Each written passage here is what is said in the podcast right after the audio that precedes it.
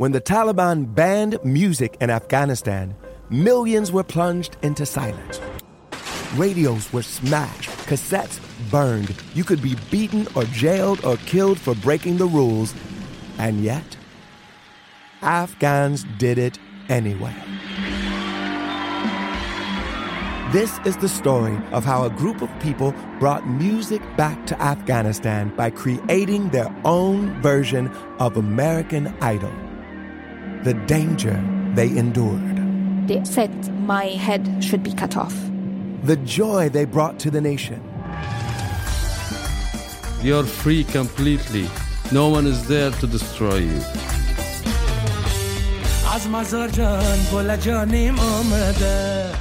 I'm John Legend. Listen to Afghan Star on the iHeartRadio app, Apple Podcasts, or wherever you get your podcasts. A new season of Bridgerton is here. And with it, a new season of Bridgerton, the official podcast. I'm your host, Gabrielle Collins, and this season, we are bringing fans even deeper into the ton. Colin Bridgerton has returned from his travels abroad. Is betrothal written in the stars for the eligible bachelor? Meanwhile, the ton is reverberating with speculation of who holds Lady Whistledown's pen. We're discussing it all. I sit down with Nicola Coughlan, Luke Newton, Shonda Rhimes, and more to offer an exclusive peek behind the scenes of each episode of the new season. Watch season three of the Shondaland series on Netflix. Then fall in love all over again by listening to Bridgerton, the official podcast, on the iHeartRadio app, Apple Podcasts, or wherever you get your podcasts. Subscribe to catch a new episode every Thursday. Hey, girlfriends, it's me, Carol Fisher. I'm so excited to tell you about the brand new series of The Girlfriends. In season one, we told you about the murder of Gail Katz at the hands of my ex boyfriend, Bob. At one point, a woman's torso washed up on Staten Island and was misidentified as Gail. She spent nine years in Gail's grave, and then she just disappeared. It's almost like it's become this moral obligation to find her. And that's what we're going to do find this missing girlfriend and tell her story. With the help of some of your favorite girlfriends from season one, like my producer Anna. Oh my God. My friend Dr. Mindy Shapiro. Hi, it's Dr. Shapiro, and I'd like to speak with the deputy medical examiner. And of course, Gail's sister, Elaine Katz. Having no closure, it kills you. Join us as we try to solve a 35 year old cold case. It's not going to be easy, but it's going to be one hell of a ride. what? I can't believe this. Listen to season two of The Girlfriends, Our Lost Sister on the iHeartRadio app, Apple Podcasts, or wherever you get your podcasts.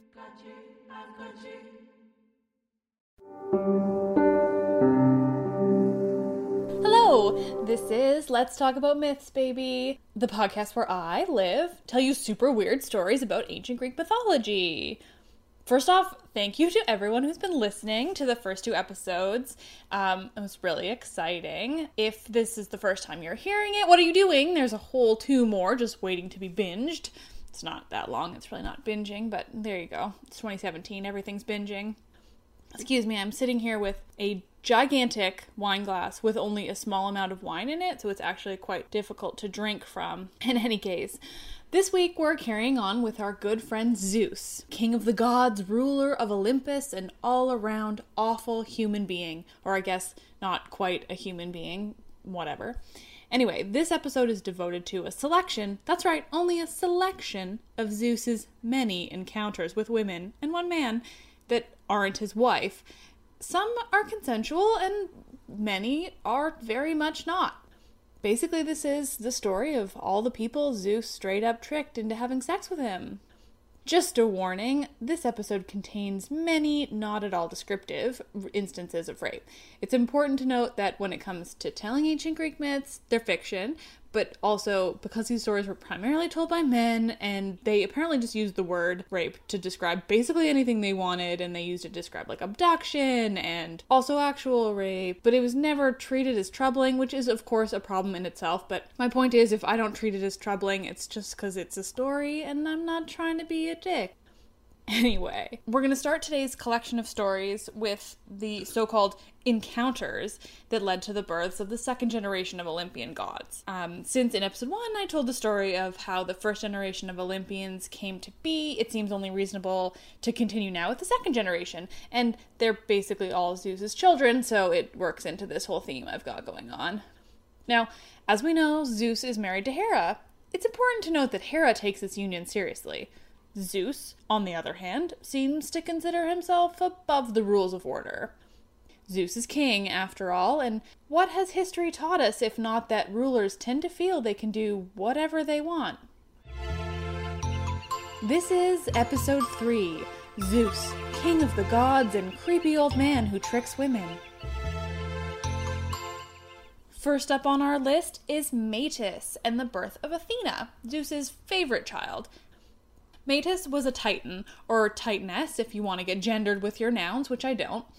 Chronologically, it's unclear when this went down, given Zeus ultimately locks the Titans up, but regardless, Metis is a Titan. She's wise and she's cunning, and she's got some trickster qualities as well.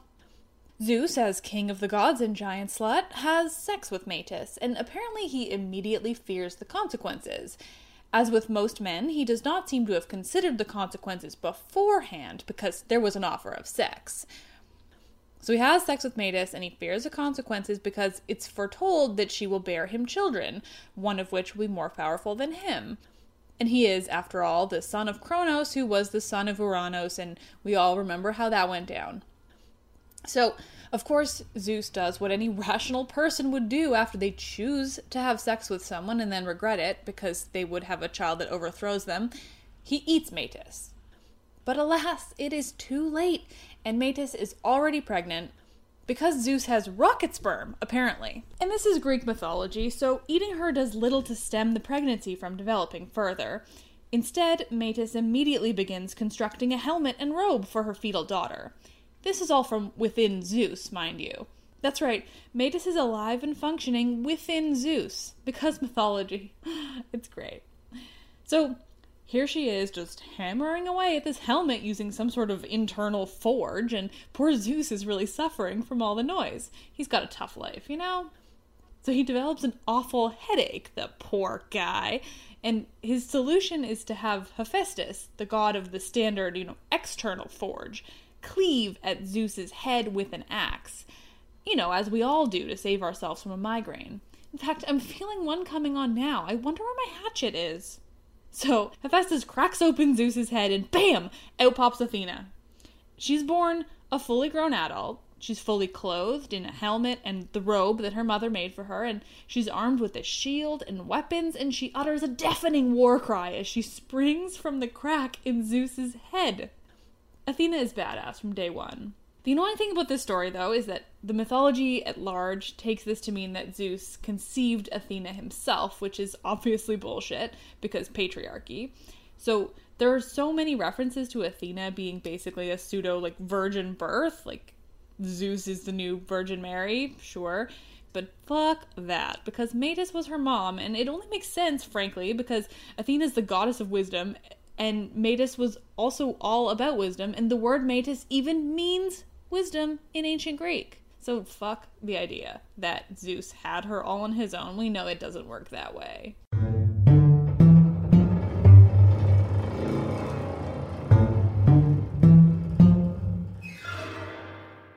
Next up is Leto and the births of Apollo and Artemis. So, Leto was the daughter of two titans. She was the goddess of womanly demure and motherhood. Basically, she was the opposite of everything I ever want to be, but that's beside the point. Leto's story, when it comes to Zeus, is fairly vague. Basically, the myths say that her hidden beauty, probably something to do with her being demure, catches the eye of ever lustful Zeus. So Zeus, taking a liking to Leto, like I said, he doesn't think much of marital va- marital vows, as we'll learn endlessly um, and he impregnates her with twins. What we will also learn endlessly is that Zeus has arguably the most powerful sperm in history. He literally never fails to impregnate a woman. It's troubling, honestly. So Leto is pregnant with twins, and of course, Hera finds out. Spoiler Hera always finds out. And she doesn't take this well. If it is a certainty that Zeus will impregnate a woman, it is an equal certainty that Hera will find out and punish that woman. In her jealousy, she causes all the lands of Earth to shun Leto, making it so that Leto can't find anywhere to give birth to her babies. Why is it that women blame other women? It's like Jerry Springer, but ancient. So Leto is searching everywhere on Earth just for a place to give birth, and finally she finds an island which is not attached to the Earth. It simply floats. Because of that disconnect, it doesn't have the same restraints that Hera put on the rest of the world. This island is Delos, and it's what the ancient Greeks considered the center of the Cycladic Islands. Frankly, I've looked at a map and can't tell you what they were talking about, but I guess they didn't have maps and just gave it a solid guess. The Cycladic Islands, or the Cyclades, are better known as the Greek islands, but Cyclades just has such a better ring to it, so I think we should just bring that back. On this island, Leto is finally able to give birth, which really must have been such a relief. Like, she's just waddling around all gigantic, full of twins, just trying to get them out. First, Leto gives birth to a daughter, Artemis, the older of the twins. Artemis will become the goddess of the hunt. She stays a virgin and is pretty hardcore. And apparently, she's quite the prodigy early on because shortly after she's born, she then acts as midwife for the birth of her twin brother, Apollo. You know, totally standard, one twin helping give birth to the other one. Apollo, Artemis's twin brother, becomes the god of music, truth and prophecy, healing, the sun and light, plague, poetry, and more. How plague gets in there is beyond me. One of these things just doesn't belong. Apollo, as the god of prophecy, takes the island of Delos as his sacred location. Delos becomes the sanctuary to the cult of Apollo along with Delphi on the mainland, and they both ultimately house the two famous oracles.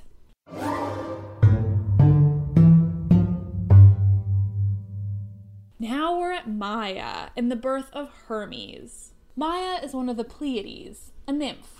Now, I've been binge listening to the last podcast on the left lately, so this word means something so, so different now. Maia is a nymph and not a member of the alien race that's been secretly controlling and living among us since the 40s.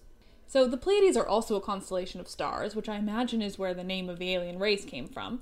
And those stars were named the Pleiades because of the nymphs were eventually placed in the sky as stars, forever pursued by Orion. I guess he used his belt somehow like that. I don't know. The constellations are not really my thing. Except for them being named after Greek gods, I know basically nothing else. So Maia is the daughter of the Titan Atlas and the Oceanid Pleione. Oceanids were basically ocean nymphs. So the Pleiades, Maia and her sisters were born on Mount Kyllene and were mountain nymphs. So Maia, in turn, spends all her time hanging around the mountains, and as a rule, she doesn't like to consort with gods, because she's smart that way. But Zeus, of course, would have none of that and basically just sneaks up on her and rapes her because that's just how you do in ancient Greece. It's also, again, not treated as troubling at all. It's just like a fact, like, oh yeah, and then he raped her, the usual. So that's great. And you guessed it, Maia is of course impregnated because, as we've learned many times already, Zeus's seed is about as persistent as he is. And ultimately, Maia gives birth to the god Hermes. Now, Hermes is the trickster god, like I mentioned, he really was quite a bit like the cute little fellow in Disney's Hercules with his little winged sandals and his winged helmet. So after giving birth to Hermes, Maia wraps him in blankets and she goes to sleep. You know, she's fucking tired. But there's something super weird about Hermes as a baby, and he basically reverse Benjamin Buttons like super hard, almost instantly. And while Maia is sleeping, just having given birth to Hermes, he crawls away to Thessaly and by the time it gets dark on his first full day of life, he's stolen some of Apollo's cattle. Apollo being this super weird new- newborn's like half brother. Like I said, trickster is the word they used to describe him. So he's only been alive like 24 hours and he's stolen a bunch of cattle before he proceeds to then invent the lyre from a tortoise shell. That's right, the musical instrument. Zeus's kids are all prodigies or something. I mean, it's just weird. So Maia, rightly, refuses to believe that Hermes is the thief of the cattle because that's cray. Zeus sides with Apollo because patriarchy, and I guess in this case it was also the truth, but whatever. Anyway, it's agreed that Hermes can keep the cows as long as he gives Apollo the lyre. It's a fair trade, I guess? But now what is the newborn going to do with a herd of cows? Anyway, the lyre, though, goes on to become one of Apollo's signature identifiers. Since he's the god of music, it becomes his thing. He's carrying around in basically like every painting, every sculpture, everywhere. So Hermes did him a real favor, if you ask me.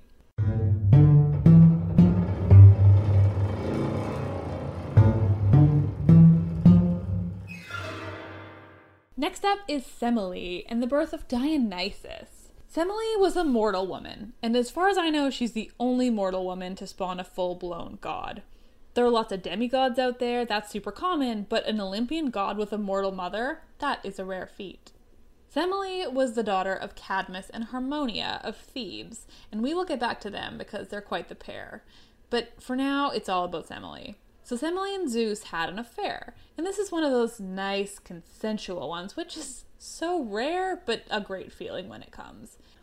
But shocker of shockers, Hera finds out. She transforms herself into an old crone, or a nurse, depending what you read, and she befriends Semele, who confides in her. She tells the disguised Hera that, of course, she's pregnant, and the father is Zeus, the king of the gods.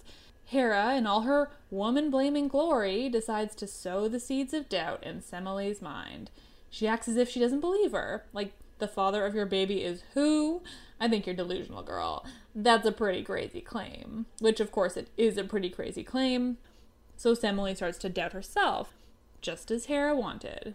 Now, Semele doesn't know what's going on, so she confronts Zeus. She tells him he has to show himself to her for real, just to prove that he is, in fact, Zeus, king of the gods. This is not a smart request, though, and Semele, she should have known better. The gods, you see, can't show themselves in their godlike form to humans. You remember, that's how Perseus' mom ended up having sex with gold falling from the ceiling. Zeus, being a semi decent dude for once, begs her not to ask this of him. He tries to convince her of who he is any other way. What he doesn't tell her, though, is why he can't show himself to her, which frankly I think would have been more convincing than just please don't ask me that. Like, go from that to if I show you myself, you'll straight up die. Maybe she would have changed her mind, is all I'm saying. But Zeus doesn't do that because he may be the king of the gods, but he's not the sharpest tool in the shed. Or sharpest needle in the tack, for my favorite murder fans out there. Nope. He appears to Semele in his true form, wreathed in lightning bolts, which probably looked pretty weird. Semele, of course, doesn't get to see this super weird apparition because she straight up bursts into flames. Awesome. Totally cool. Zeus then rescues baby Dionysus, who somehow survives his mom bursting into flames because obviously Zeus cares more about his male offspring than for his for the kid's mother, who he could have just said, "I can't show you myself or you'll die." And everything would have been fine. So he rescues Dionysus by sewing him into his thigh. That's right. He takes the baby, he cuts open his own thigh, he puts the baby inside, and he sews it right back up again. Which, once more, is one of those reasons I love Greek mythology. Who thought that up? So, a few months later, Dionysus is born on Mount Promnos on the island of Icaria when Zeus releases this now fully grown baby from inside his thigh. Again, totally normal. Because of this, Dionysus is said to have two mothers, Semele and Zeus, which seems pretty unfair to me. Zeus gets so much credit for doing like basically nothing. Like you sewed a baby in your thigh. That's weird more than it is fatherly or even like let alone motherly.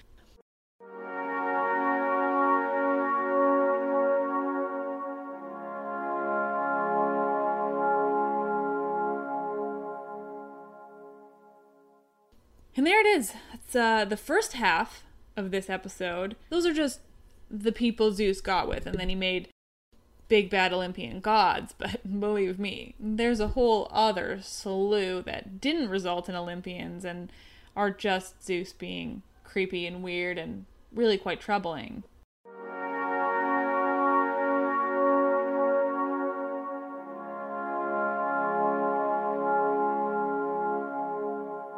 Let's continue now with a small collection of other memorable instances of Zeus and his insatiable desire for women and one man.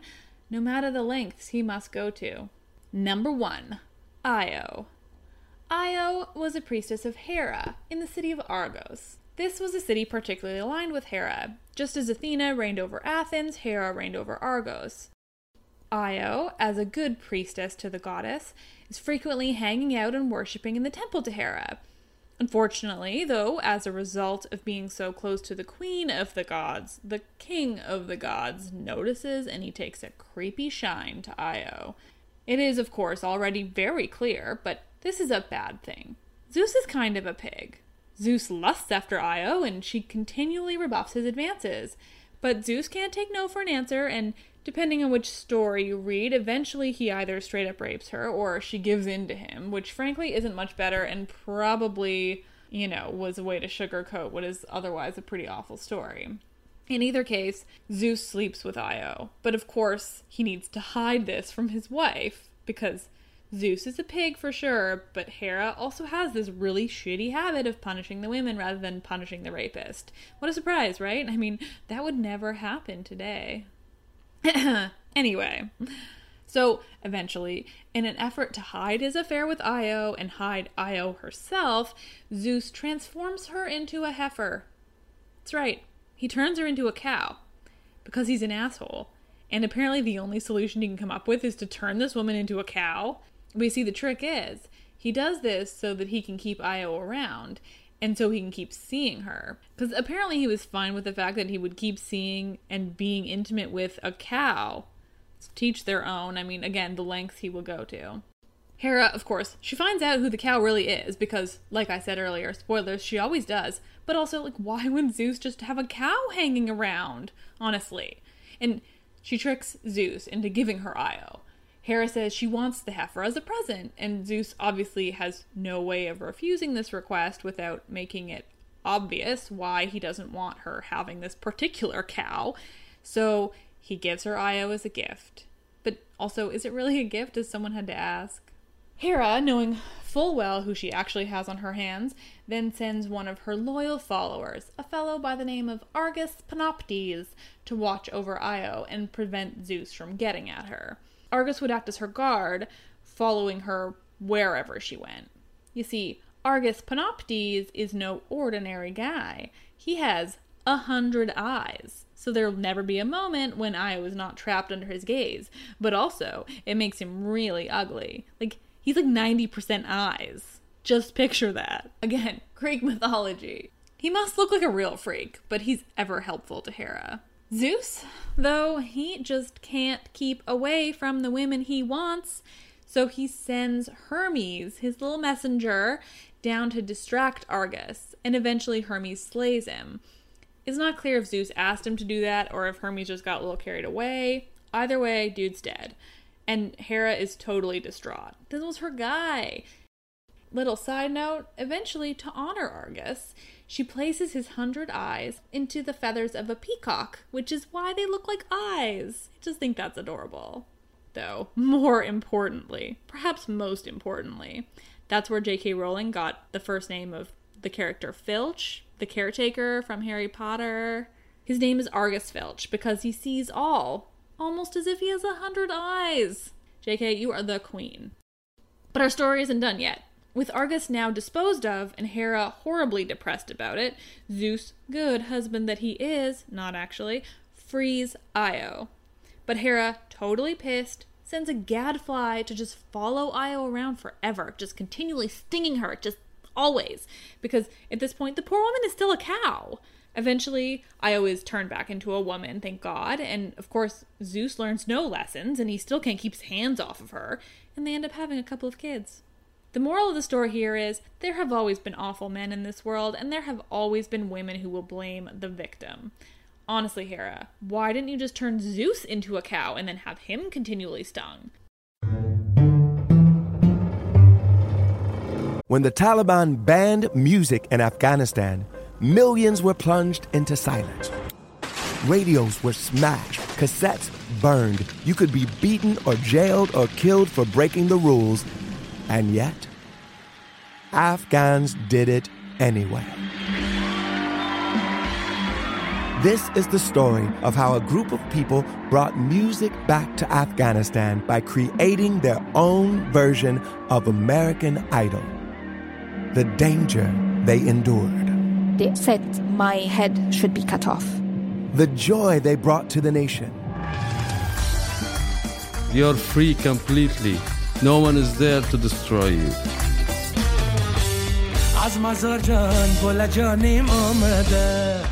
I'm John Legend. Listen to Afghan Star on the iHeartRadio app, Apple Podcasts, or wherever you get your podcasts.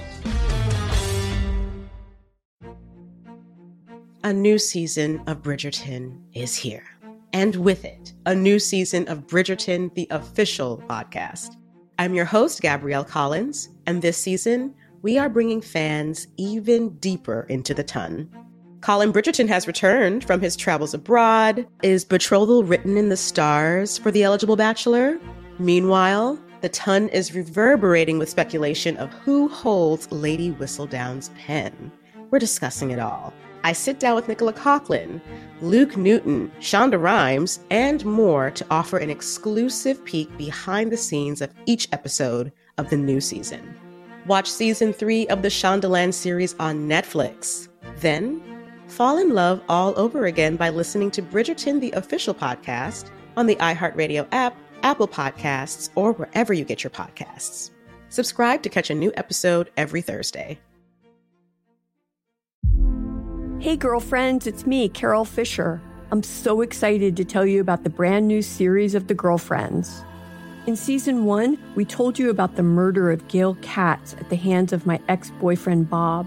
At one point, a woman's torso washed up on Staten Island and was misidentified as Gail. She spent nine years in Gail's grave, and then she just disappeared. It's almost like it's become this moral obligation to find her. And that's what we're going to do find this missing girlfriend and tell her story. With the help of some of your favorite girlfriends from season one, like my producer Anna, Oh my god. my friend Dr. Mindy Shapiro, Hi, it's Dr. Shapiro, and I'd like to speak with the deputy medical examiner. and of course, Gail's sister Elaine Katz. Having no closure, it kills you. Join us as we try to solve a 35 year old cold case.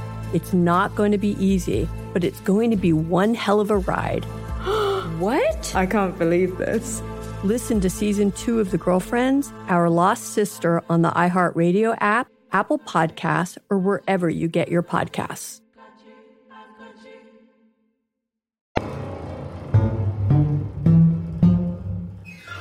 Number two, Europa. Europa is the daughter of a Phoenician king.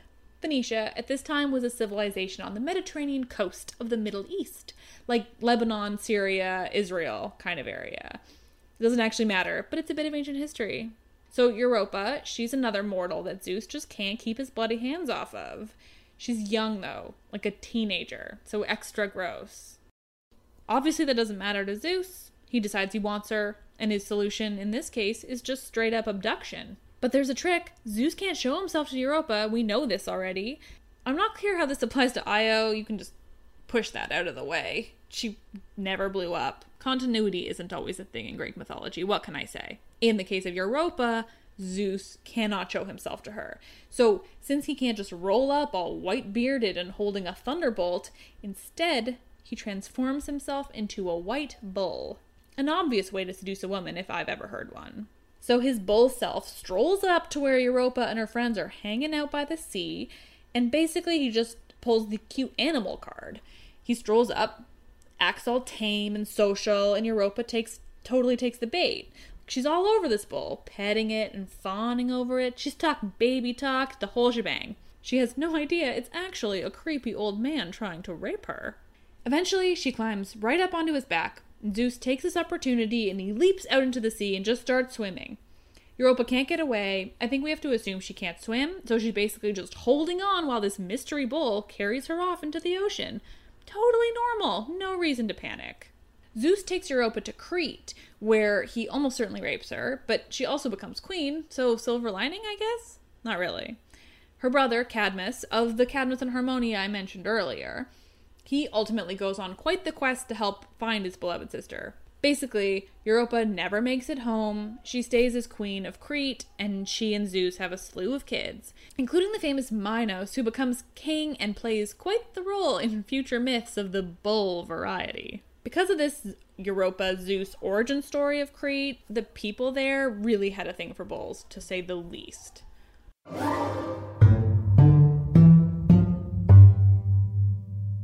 Number three, Thalia. Thalia is a nymph. She's the daughter of the god Hephaestus. Zeus appears to her as an eagle. He swoops down, carries her away. Then he rapes her by a river in Sicily, and when he fears Hera will find out, he buries her in the ground. That's right, he just straight up buries her. Super chill. Number four, Aegina. Speaking of eagles, Zeus also appeared as an eagle to abduct Aegina, also a nymph. Her father pursues Zeus, trying to get her back. It's pretty sad this is such a rare response as to be actually heartwarming. People almost never try to save the women that Zeus just like takes off with. But Zeus won't let a pesky father deter him from his goals. He rapes Aegina on an island and he throws his thunderbolts at her father, forcing him to give up and return home. The island, though, then takes her name, and but Hera, in all her misplaced anger, sends a plague. Number five, Ganymede. Once more with feeling, Zeus transforms himself into an eagle and visits, this time, a boy named Ganymede. He's just minding his own business, tending to his flock of sheep. Zeus abducts Ganymede and brings him up to Mount Olympus to be both his cupbearer and a virtual sex slave.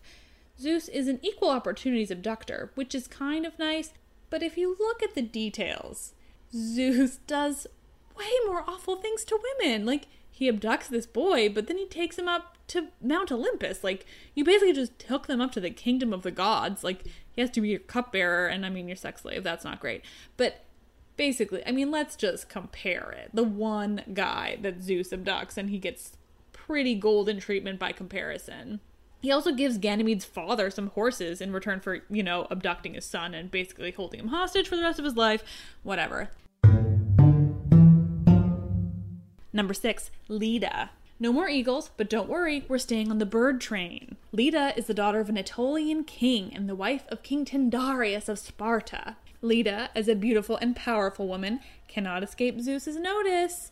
As is his habit, he sees her from afar and decides he just can't stop himself. He has to have her. But, like with Europa, he can't just appear to Leda and seduce her that way. He has to trick her.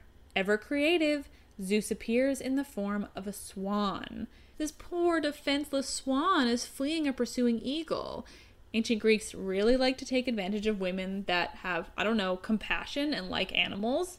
It's real flaw, ladies. This is particularly notable, though, and also with the previous times that Zeus just transforms himself into an eagle, because the eagle is a symbol of Zeus. Like, that's his animal, I guess. It's just something that makes it even more skeezy in the previous stories and just kind of weird in this one. Anyway, Zeus is a swan, a beautiful creature that appears to Leda and it's just it's terrified and it's just trying to escape this eagle. Leda, a decent human being and all around nice woman, wants to help. Little does she know it's actually a creepy old man god. Somehow Zeus ends up having sex with her as a swan, which frankly is a troubling thought. Do swans? I mean, do swans have penises? I don't know, birds are weird. Anyway, they do it. It's super weird, and of course, it also happens on the same night that she also happens to have sex with her husband. The result is two eggs. That's right, eggs. Two of them. She lays eggs. From these eggs, ultimately hatch Helen, eventually of Troy fame, Clytemnestra, eventually of much, much tragedy, and Castor and Pollux. Castor and Pollux are also characters in the Hunger Games trilogy, but that's always pissed me off, frankly, because I don't see any relevant connection to the guys from mythology. Missed opportunity, if you ask me. Number seven, Danae. You'll remember Danae from the Perseus episode, which was, of course, last episode, so it would be hard for you to forget. But just another quick rundown because what is a list of creepy ways Zeus slept with women if it leaves out the shower of gold? Danae is the daughter of Acrisius. Acrisius learns that there's a prophecy, never a good thing, that her a child of hers will overthrow him. So of course he locks her in a tower, totally chill. But Zeus can't keep his hands away, and in all his creepy, creepy wisdom devises a manner in which to come to Danae in the night. And this might be his weirdest plan ever. He appears in Danae's room as a shower of gold, a physical shower of gold. A shower of gold falls from the ceiling and somehow has sex with her and impregnates her. And of course, nothing Zeus does is without consequences to the woman he does it to. When Danae has the child, King Acrisius is of course immediately terrified. He locks the child in Danae in a wooden crate and he sets him out to sea. As we know, ultimately she's saved. Perseus is her son. Things end up really well for her, which is super rare. So we should hold her as a real example of goodness, I suppose. Number eight, Lamia. Lamia is a beautiful queen of Libya, depicted as a white woman in artwork, which totally doesn't make sense and isn't racist at all. Lamia is a mistress of Zeus, and of course, Hera finds out and is not happy about this. You've heard this before, I know. Lamia is a bit different, though. Hera's punishment in this case is to kill all of Lamia's children and transform her into a monster that hunts and eats other children. Because Hera is totally pro woman and not at all awful.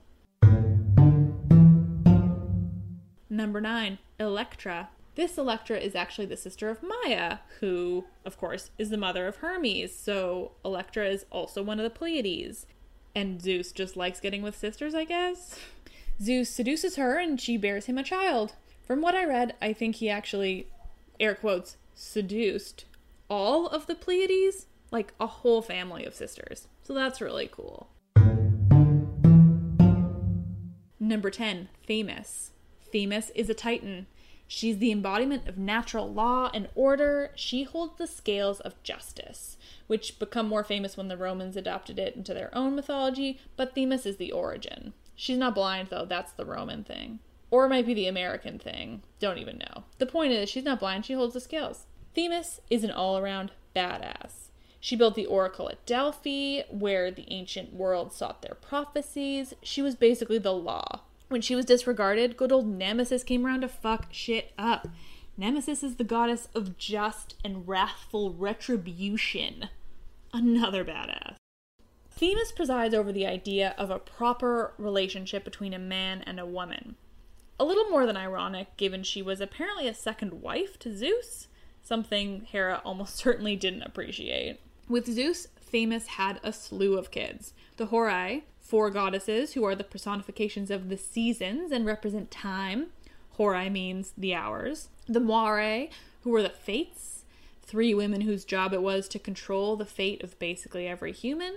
One of them was in charge of spreading the thread of a person's life, another in charge of measuring it, and the third in charge of cutting the life thread at the end of a person's life. Again, these are the ladies that were conflated with the Graeae in Disney's Hercules. You remember the Graeae? The women who shared one eye and a tooth? It's cool ladies. The fates were less scary, but what they did was pretty awesome. Like, so basically, it's like they start your life with this string, and then the measuring is like how long you'll live, and then they cut it and you die. I just think that's fucked and also awesome. Number 11, Mnemosyne. Mnemosyne is also a Titan. She's the personification of memory, which is pretty cool, and her name is probably my favorite word in ancient Greek mythology. Mnemosyne. Just try to spell it, I dare you. Zeus got with Mnemosyne, and she ultimately gave birth to the nine muses. You know the muses, nine ladies who handled, I guess, creativity and different things about the world. They're really cool. I'm not gonna try to say their names because frankly I'm having trouble finding a list and also I'm going to pronounce it all awfully. But basically you know it's like they had one for music and they had one for memory and poetry and everything awesome and good in the world. That's all to say sometimes Zeus did some good but mostly it was the women's doing let's be perfectly honest.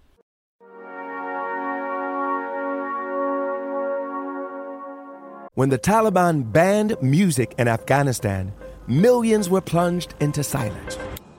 Radios were smashed, cassettes burned. You could be beaten or jailed or killed for breaking the rules.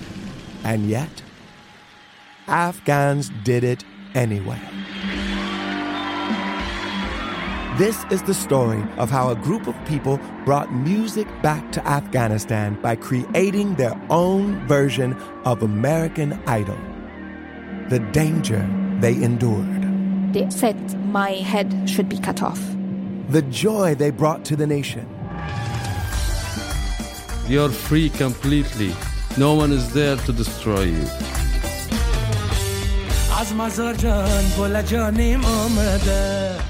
I'm John Legend. Listen to Afghan Star on the iHeartRadio app, Apple Podcasts, or wherever you get your podcasts. A new season of Bridgerton is here. And with it, a new season of Bridgerton, the official podcast. I'm your host, Gabrielle Collins, and this season, we are bringing fans even deeper into the ton.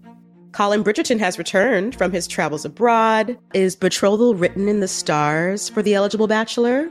Meanwhile, the ton is reverberating with speculation of who holds Lady Whistledown's pen. We're discussing it all. I sit down with Nicola Coughlan, Luke Newton, Shonda Rhimes, and more to offer an exclusive peek behind the scenes of each episode of the new season. Watch season three of the Shondaland series on Netflix. Then, fall in love all over again by listening to Bridgerton, the official podcast, on the iHeartRadio app, Apple Podcasts, or wherever you get your podcasts. Subscribe to catch a new episode every Thursday. Hey, girlfriends, it's me, Carole Fisher. I'm so excited to tell you about the brand new series of The Girlfriends. In season one, we told you about the murder of Gail Katz at the hands of my ex boyfriend Bob. At one point, a woman's torso washed up on Staten Island and was misidentified as Gail. She spent nine years in Gail's grave, and then she just disappeared. It's almost like it's become this moral obligation to find her. And that's what we're going to do find this missing girlfriend and tell her story. With the help of some of your favorite girlfriends from season one, like my producer Anna, Oh my god. my friend Dr. Mindy Shapiro, Hi, it's Dr. Shapiro, and I'd like to speak with the deputy medical examiner. and of course, Gail's sister Elaine Katz. Having no closure, it kills you. Join us as we try to solve a 35 year old cold case. It's not going to be easy, but it's going to be one hell of a ride. What? I can't believe this. Listen to season two of The Girlfriends, Our Lost Sister on the iHeartRadio app, Apple Podcasts, or wherever you get your podcasts.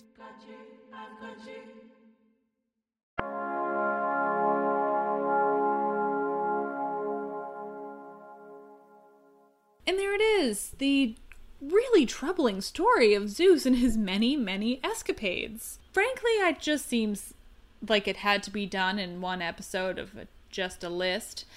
You know, there's not too much story to it, so I apologize, but I think it's really important to note how slutty. I don't want to use the word slutty because it's always meant towards women, but you know, like how it's amazing that Zeus could do this stuff. Like that this was the king of the gods. This was the guy they worshipped. And yeah, like the gods were flawed in their eyes, like so much more than Christianity's god is flawed. They had real problems and they were human. They cheated on their wives and everything, but like basically they were still gods. And the idea that they came up with this many stories about men doing such awful things is I think troublingly indicative of how it was in ancient Greece. And I mean, that's true based on the history and everything anyway. But I mean, just the idea that someone came up with this and they were like, hey, yeah, like let's have the king of the gods just like rape everyone. How's that, right? Like, that's a great idea. That's perfect.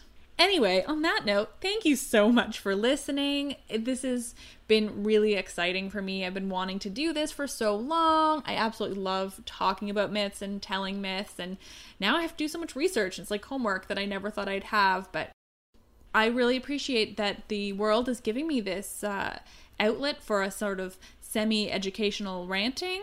It's much appreciated. And now that we're getting farther along in the podcast, and I'm going to keep going, hopefully have more story based ones. I've just got to come up with the time to write everything.